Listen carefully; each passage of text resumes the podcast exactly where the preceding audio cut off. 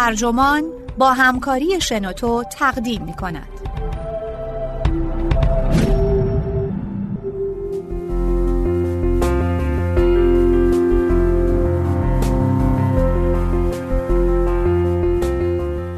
راز ذهنیت روسی، نویسنده کریستیان نف، مترجم سهیل جان نصاری، منبع اشپیگل، ترجمه شده در سایت ترجمان، گوینده اکرم عبدی.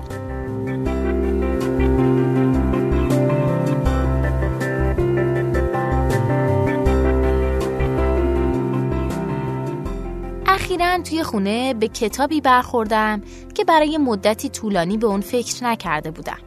اسم کتاب این بود: روسیه، چهره‌های کشوری پاره پاره. اسم کتاب چندان خلاقانه نیست، اما قطعاً درخوره. کتاب به روسیه ی ربع قرن پیش میپردازه، نوعی دیوان خانه. اتحاد شوروی تازه فروپاشیده بود. ثابت شده بود که امیدها به آغازی جدید عمدتاً خیالبافیه. کارمندان سابق و تجار حیله‌گر میراث اتحاد شوروی رو برای خودشون برداشته بودن و در حالی که بقیه کشور در فقر فرو رفته بودن، از ثروت یک شبشون لذت می‌بردن. مادر بزرگ‌ها برای ساعت‌ها در باد و بارون در تالکوچکاها یا همون بازارهای محلی می‌ایستادن و سعی می‌کردن ظرفای جهیزیه‌شون رو بفروشن و در کنارشون دانشجوها کلکسیون‌های تمری که با عشق جمع کرده بودن رو تبلیغ می‌کردن. در همین حال جنگ از کناره‌های مملکت می‌خروشید. در سال 1991 اهالی معمولی روسیه نمیتونستن توضیح بدن روسیه نماینده چیه، از نظر سیاسی به کدوم طرف میره و درگیری‌هاش رو چگونه میشه حل کرد. ما روزنامه‌نگاران هم البته نمیتونستیم. حالا همه اینها جزئی از تاریخه و با در نظر گرفتن همه جوانب، این روزها وضع روسیه اونقدرها هم بد نیست. کتابی که در بالا نام بردم رو خودم نوشته بودم و در اون 18 نفر رو معرفی کرده بودم که میخواستن جایگاهشون رو در روسیه پیدا کنن. اونها آدمهای معمول دوران گذار بودن: سیاستمداران و ژنرال‌ها، تاجران و هنرمندها، ایدئالیست‌ها، پوپولیست‌ها و جنایتکارها. بعضی از اونها دیگه زنده نیستن، بعضی‌ها کشته شدن، بعضی‌ها هم کشور رو ترک کردن و بعضی در دولت رشد کردن. با بررسی اون معرفی‌ها از چشم‌انداز امروز، فهمیدن این امر چندان دشوار نیست که چرا بعضی عقب موندن در حالی که دیگران زندگی موفقی رو از سر گذروندن. همچنین میتونید ببینید که روسیه چطور تونست دوباره استوار قامت راست کنه. یکی از قهرمانان کتاب جوهر دودایفه که در سال 1991 چچن رو مستقل از روسیه اعلام کرد و مردم قفقاز رو فراخوند تا در برابر استعمارگران مسکو مقاومت کنند. روسیه به خاطر اون جنگی رو آغاز کرد و 60,000 سرباز رو وارد این جمهوری کوچیک کرد. 3 ماه بعد از اینکه با رئیس جمهور چچن صحبت کردم، دفترش که در اون با هم ملاقات کرده بودیم با خاک یکسان شد. 15 ماه بعد از اون یه موشک روسی جان او رو گرفت. 15 سال بعد صلح در چچن برقرار بود. میگن تا 160,000 نفر در جنگ کشته شدن. از اون زمان هیچ منطقه‌ای تلاش نکرده تا از روسیه جدا بشه. یکی دیگه از قهرمانان کتاب، بیوشیمیدان و متخصص پوست سرگئی دبوف بود. او هم حالا مرده. دبوف در سال 1952 به گروه مخفی آرامگاه لنین پیوست، گروهی از دانشمندان که رهبر انقلاب رو که از مرگش در 1924 در معرض دید عمومیه مومیایی کردند. دبوف که ضمناً استالین رو هم مومیایی کرده بود، برای حدود 40 سال هر هفته 2 بار بدن لنین رو با محلولی سری شستشو میداد. بعد اتحاد شوروی و کمونیسم فرو پاشید و رئیس جمهور بوریس یلتسین بودجه گروه مخفی و گارد تشریفاتی مقابل آرامگاه رو کاهش داد. لنین از طرف ملت طرد شد و شهروندانی که خواهان خاکسپاری اون در گورستانی در سن پترزبورگ بودن دست به اقداماتی زدن. دبوف به من گفت که شوکه شده. اون گفت حذف لنین از تاریخ روسیه غیر قابل قبوله. جایی برای تأسف در تاریخ روسیه نیست؟ این واقعیت که 25 سال بعد رهبر انقلاب هنوز در میدان سرخ نمایش داده میشه و جانشینان دبوف همچنان مشغول کار هستند، به طور ضمنی توضیح میده که روسیه چگونه راه بازگشت به ثبات رو پیدا کرد. رهبر انقلاب اکتبر که مثل استالین خیلی اهمیتی نمیداد که چند نفر از مردمش قربانی ایده کمونیسم بشن، هنوز نماد سیاسی مهمیه. حضور مداوم او آرامش بخش پیروان کمونیسمه، اما همچنین نمایانگر این اندیشه در رهبری کرملینه که در تاریخ روسیه چیزی مایه تأسف نیست. این بازتابنده شیوه نگرش به تاریخ در روسیه ولادیمیر پوتینه. شخصیت سومی که تو کتاب راجبش حرف زدم هنوز زنده است و حالا 53 سال داره. او در روز تولد استالین به دنیا آمده بود، رشد کرد و به معاونت نخست وزیر رسید و امروز مسئول صنایع دفاع روسیه است. من دیمیتری روگوزین رو وقتی دیدم که 31 سال داشت. کمی قبلتر در کمسومول شاخه جوانان حزب کمونیست فعالیت کرده بود. او بعداً سفیر روسیه در ناتو شد و نظامی‌های غربی رو با صحبت‌های فی‌البداهه‌اش شوکه کرد. ما اغلب در بروکسل همدیگر رو می‌دیدیم. بعد از فروپاشی شوروی، روگوزین مسئول سرنوشت 25 میلیون روس تباری بود که حالا بیرون مرزهای کشور در دیگر جمهوری‌های شوروی سابق زندگی می‌کردند. او کنگره جوامع روسی رو بنیان گذاشت تا از منافع اونها محافظت کنه. کنگره‌ای که بدل به برنامه اثرگذار حول مفهوم جهان روسی شد. جهانی که شامل تمام نقاطی از جهان میشد که در اون روس‌ها زندگی میکنن و به گفته پوتین باید از اونها دفاع بشه. روگوزین حالا شبه سخنگوی ناسیونالیست برای دولته و اخیراً دوباره سیاستمداران غربی رو توفاله خونده. آبادسازی چچن، اعاده حیثیت از تاریخ شوروی و احیای جهان روسی، یعنی مشابه کاری که ترامپ حالا با شعار اول آمریکا در ایالات متحده انجام میده، همه کمک کردن تا روسیه جوان حفظ بشه و حق شناسی روسی شامل حال پوتین شده، چیزی که در رضایت 80% از رئیس جمهور دیده میشه.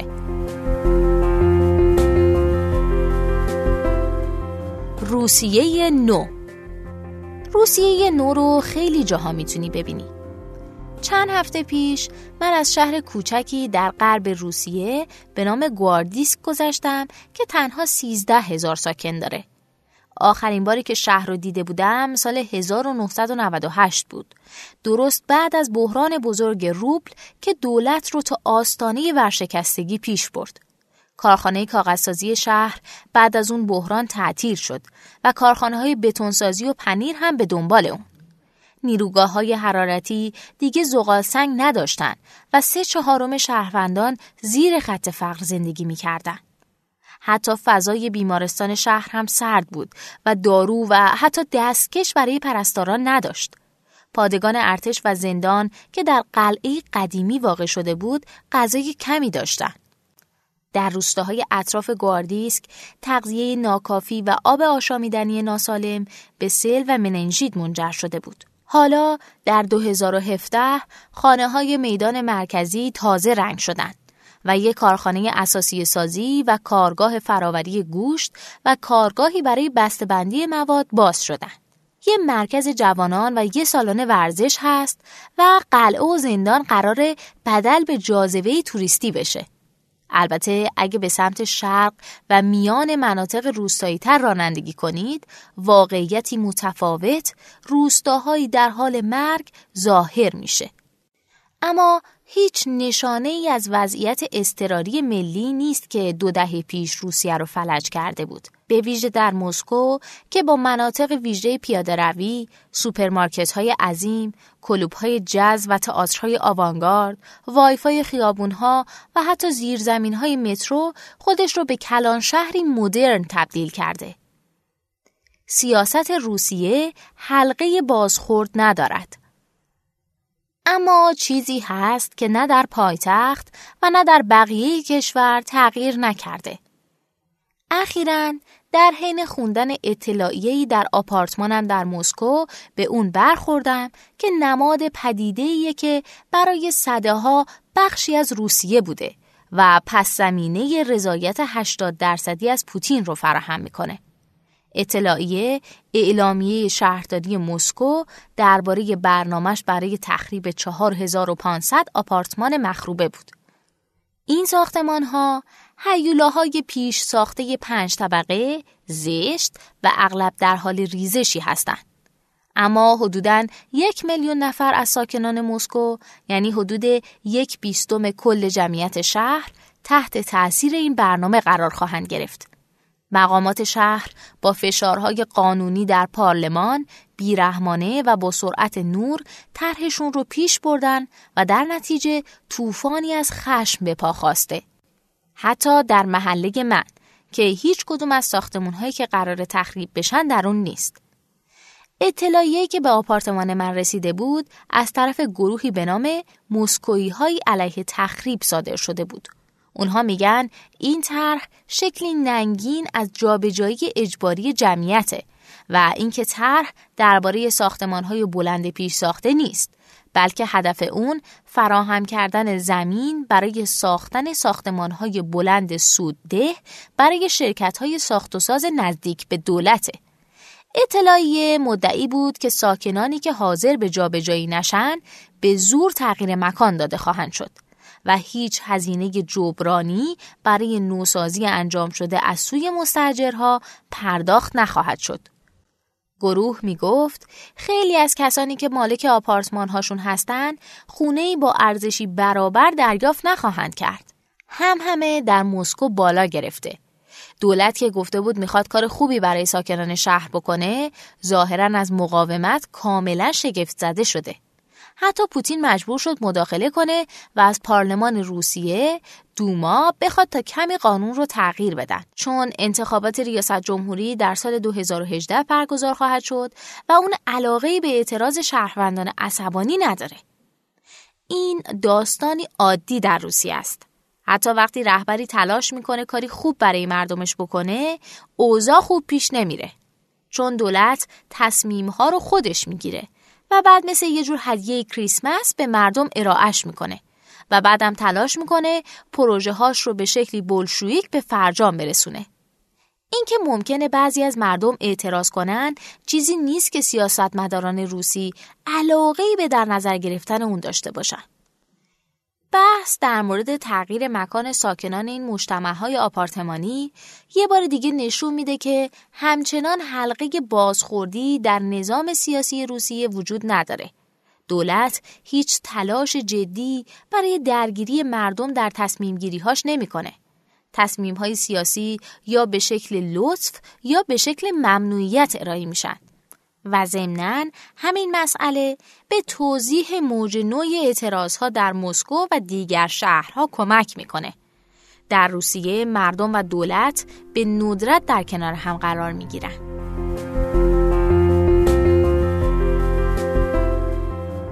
عشق بی‌پاسخ مانده. ویکتور یروفیف، نویسنده روسی، یه بار گفت اینجا کشور حصار هاست و وضعیت عادی حصار هم بسته است. او ضمناً پرسید وطن با شادمانی به شما اجازه میده دوستش داشته باشید، اما آیا وطن هم شما رو دوست داره؟ آیا روسیه ما رو دوست داره؟ به نظر یروفیف عشق اهالی روسیه برای روسیه متقابل نیست و این چیزیه که من در دهه‌های گذشته به کراس به اون برخوردم. اما به نظر او مقصر خود اهالی روسیه هستند، چون اهمیت چندانی به دولت نمیدن. چند ماه پیش درباره این موضوع با آندری کنچالوفسکی که فیلمساز و کارگردان تئاتر محترمی هستش اختلافی پیدا کردم. او امسال 80 ساله میشه. بعضی از بهترین فیلم‌های روسیه رو ساخته و برای مدتی طولانی در هالیوود زندگی کرده. ما با وجود اختلاف نظرهامون در چیزهای زیادی نظرات نزدیکی داشتیم. کنچالوفسکی میگه که روس‌ها در طول قرن‌ها روح روستایی خودشون رو حفظ کردن و میگه که روس‌ها هیچ وقت به معنای واقعی کلمه شهروند نشدن و همیشه خودشون رو در مخالفت با دولت قرار دادن، زیرا دولت همیشه در تلاش چیزی رو از اونها بگیره. همزمان میگه روس‌ها چنان صبر زیادی دارن که میتونن به سادگی بی‌عدالتی رو بپذیرن. همچنین معتقد تفکر روسی مانویه. روس‌ها فقط سیاه و سفید رو میشناسن. و بعد کنچالوفسکی گفت که پوتین اون اوایل مثل غربی‌ها فکر میکرد.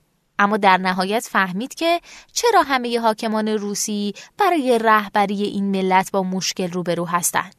زیرا ساکنانش بر اساس سنتی تغییر ناپذیر آزادانه همه قدرتشون رو به یک شخص واگذار میکنن و بعد بدون اینکه خودشون هیچ کاری بکنن منتظر میشن اون قدرت به وضعیتشون رسیدگی کنه. از این نظر رابطه بین مردم و دولت در روسیه از کج‌فهمی گسترده‌ای رنج میبره. آیا یک خارجی اجازه داره چنین چیزی بگه؟ چنین فکر میکنم. بیش از 30 ساله که درباره روسیه نوشتم و نیمی از این زمان رو در این کشور زندگی کردم. برای من آشکاره که چرا لیبرال های دوروبر بوریس یلتسین در دهه 1990 ناکام موندن. لیبرالیسم شانسی در روسیه نداره. مردم اجازهش رو نخواهند داد. رابطه عجیبی که بین بسیاری از اهالی روسیه و دولتشون وجود داره در جزئیات بیشمار روزمره هم دیده میشه. 2 یا 3 سال پیش شهردار مسکو تلاش کرد مشکل پارک کردن رو با معرفی نوعی سیستم آنلاین پارکینگ حل کنه. قیمت‌ها پایین بود و هزینه هر ساعت معمولاً کمتر از 1 یورو. مشکل تا حد زیادی کاهش پیدا کرد و سیستم برای همه کار میکرد. بعد چی شد؟ اهالی مسکو شروع کردن به پوشوندن شماره‌های ماشینشون تا وسیله‌های بازرسی نتونن شماره اونها رو در حال رانندگی اسکن کنن و پیدا کردن ناقضان رو غیر ممکن کردن. مثال دیگه، واسه دهه‌ها خیابون‌ها و بزرگراه‌های کمی در روسیه ساخته شدن. اما حالا برنامه‌هایی برای بزرگراهی جدید بین مسکو و سنپترزبورگ در جریانه. اولین قطعه که به فرودگاه بین‌المللی شرمتیوف میرسه همین حالا هم بهره برداری شده. اما چون جاده‌ای که در اون عوارض گرفته میشه با اینکه قیمت‌ها نسبتاً پایینه چندان از اون استفاده نمیشه. رانندگان روسیه فکر میکنن این کار یک کلاهبرداری دولتیه و ترجیح میدن در ترافیک جاده قدیمی معطل بشن. انفعال و بی‌تفاوتی. در روسیه به ندرت به این فکر برمیخورید که شهروندان باید برای جامعه کاری کنن و در عوض چیزی به دست بیارن. روس‌ها ممکنه بسیار بیشتر از آلمانی‌ها قدر بازیگران و شاعرانشون رو بدونن، اما نگاهی شکاک به آدم‌های واقعاً خلاق دارن که به نوبه خودشون تلاش می‌کنن بحث درباره جهت آینده کشور رو به پیش ببرن. بوریس آکونین نویسنده‌ایه که کتابش میلیون‌ها نسخه می‌فروشه، اما خارج از کشور زندگی می‌کنه چون نمی‌تونه سیاست‌های دولتش رو تحمل کنه. همین وضعیت برای ولادیمیر سوروکین نویسنده هم برقراره که برای مدت طولانی به دست سازمان‌های سیاسی نزدیک به دولت آزار و اذیت می‌شد. کریل سربرنیکوف که کارگردانی مشهور در سطح جهان است هم اخیراً با یورش واحدهای پلیس به تئاترش تحت فشار قرار گرفته. باله او با نام نورایف در تئاتر بولشویی بعد از مقاومت شدید سیاستمداران محافظه‌کار 3 روز قبل از افتتاح لغو شد. این اتفاق روی منم اثر گذاشت چون تونسته بودم یکی از بلیط‌های اون روز عصر بولشویی رو که سختم پیدا می‌شد به دست بیارم. این دستاندازی‌ها فقط عده کمی از اهالی روسیه رو به رنج میاره. جدا از صداهای تک و توک در بین طبقه روشنفکر مسکو اعتراضی نیست. ویکتور رافیف یه بار به طعنه گفت: ما مردمی خاص هستیم. ما کسانی رو دوست داریم که شبیه خودمون باشن. ما هیچ چیز متفاوتی نمیخوایم. ادامه داد که یه دادستان دولتی که در کل مردم رو میترسونه هنوز به اونها نزدیکتره تا یه اولیگارش اصلاح شده مثل میخائیل خودروفسکی که با چشمی باز از نظام پوتین انتقاد میکنه. اخیراً وقتی در پاسگاه پلیسی در مرکز سنپترزبورگ بودم به این فکر افتادم که آخه چرا اینطوریه؟ هیچ جای دیگه‌ای اینقدر واضح نیست که دولت چگونه تلاش میکنه شهروندانش حس کنن اهمیتی ندارن. افسر وظیفه حتی سرش رو بالا نمی آورد وقتی مردم با نگرانی پیشش میرفتن و در برابر ورودی دفترها درهای سنگین آهنی گذاشته بودن. درها هر از چند گاهی بر اساس منطقی توضیح ناپذیر باز می شدن. در دفترها گزارش ها به شکل دستی گرفته می شدن و دیوارها با پورترهای فلیکس دژرژینسکی آراسته شده بودند. دژرژینسکی اولین رئیس اطلاعات اتحاد شوروی بود. او مردی بود که وحشت سرخ رو آغاز کرد و دهها هزار نفر رو به قتل رسوند. یادمان او در مقابل ساختمان لوبیانکای مسکو اولین چیزی بود که بعد از پایان اتحاد شوروی سرنگون شد و حالا پلیس دوباره پورترهاش رو به دیوار آویخته.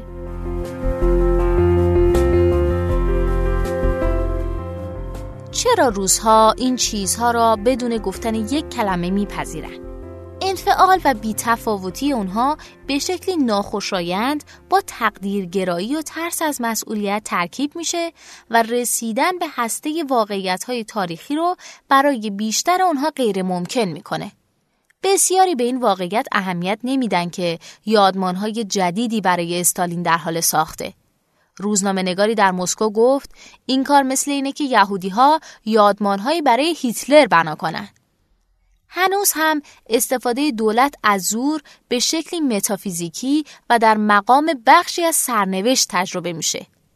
الکساندر زیبکو فیلسوف اجتماعی میگه اکثریتی عمده از جمعیت هنوز نمیتونه بفهمه که در اتحاد شوروی و در نتیجه وحشت سرخ میلیون ها نفر جانشون رو از دست دادن.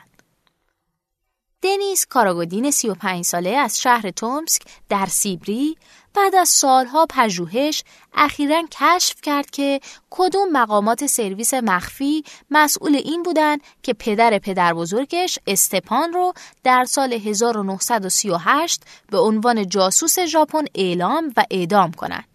کاراگودین با در دست داشتن این اطلاعات شکایتی علیه اون مسئولان ثبت کرد، با اینکه مدت‌ها از مرگ اونها گذشته. او اولین شهروند روسیه است که با اعلامیه اعاده حیثیت رسمی مقامات راضی نشده. او میخواد اعدام کنندگان رو حداقل به شکل نمادین به حسابرسی بکشونه. اما اصرار او با بدفهمی و بی‌توجهی مواجه شده. بحث اینه: نمیتونید چیزی رو که به هر حال اتفاق افتاده عوض کنید. عوام فریبی، حقیقت پوشی و دروغ. چیزهایی که اینجا دربارشون نوشتم رو ولادیمیر پوتین اختراع نکرده. او تنها چیزهایی رو کشف کرده که پیش از اون هم وجود داشتن و اونها رو در محاسباتش در نظر گرفته. ترس از مسئولیت شخصی، به حاشیه راندن افرادی که طرز فکر متفاوتی دارن، تسلیم سرنوشت شدن، احساس حقارت در برابر بقیه دنیا، اینها خصایصی هستند که دولت باید علیهشون اقدام کنه. در عوض دولت اونها رو تقویت میکنه چون به کارش میان. من صرفاً تو چند سال آخر متوجه شدم که این ماجرا چقدر من رو آزار میده.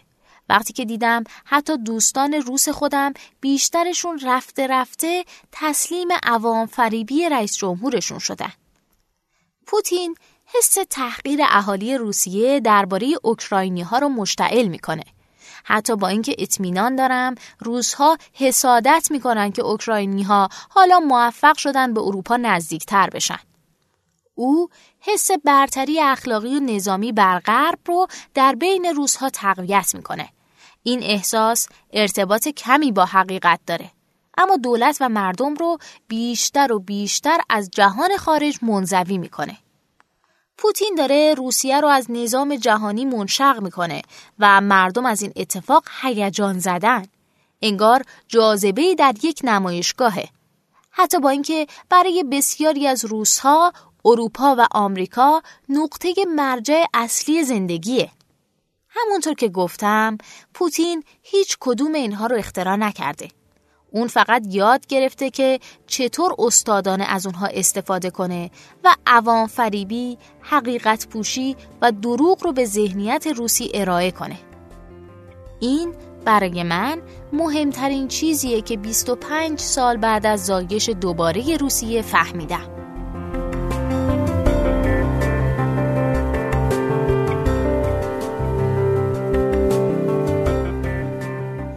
پادکست هم اینجا به انتها رسید. امیدوارم که دوستش داشته باشید و ممنونم که تا انتها با من همراه بودید. اگه شما هم ایده‌ای دارید که فکر می‌کنید میتونه برای بقیه جذاب باشه، اون رو در قالب یه فایل صوتی در سایت شنوتو به اشتراک بگذارید. ممنونم.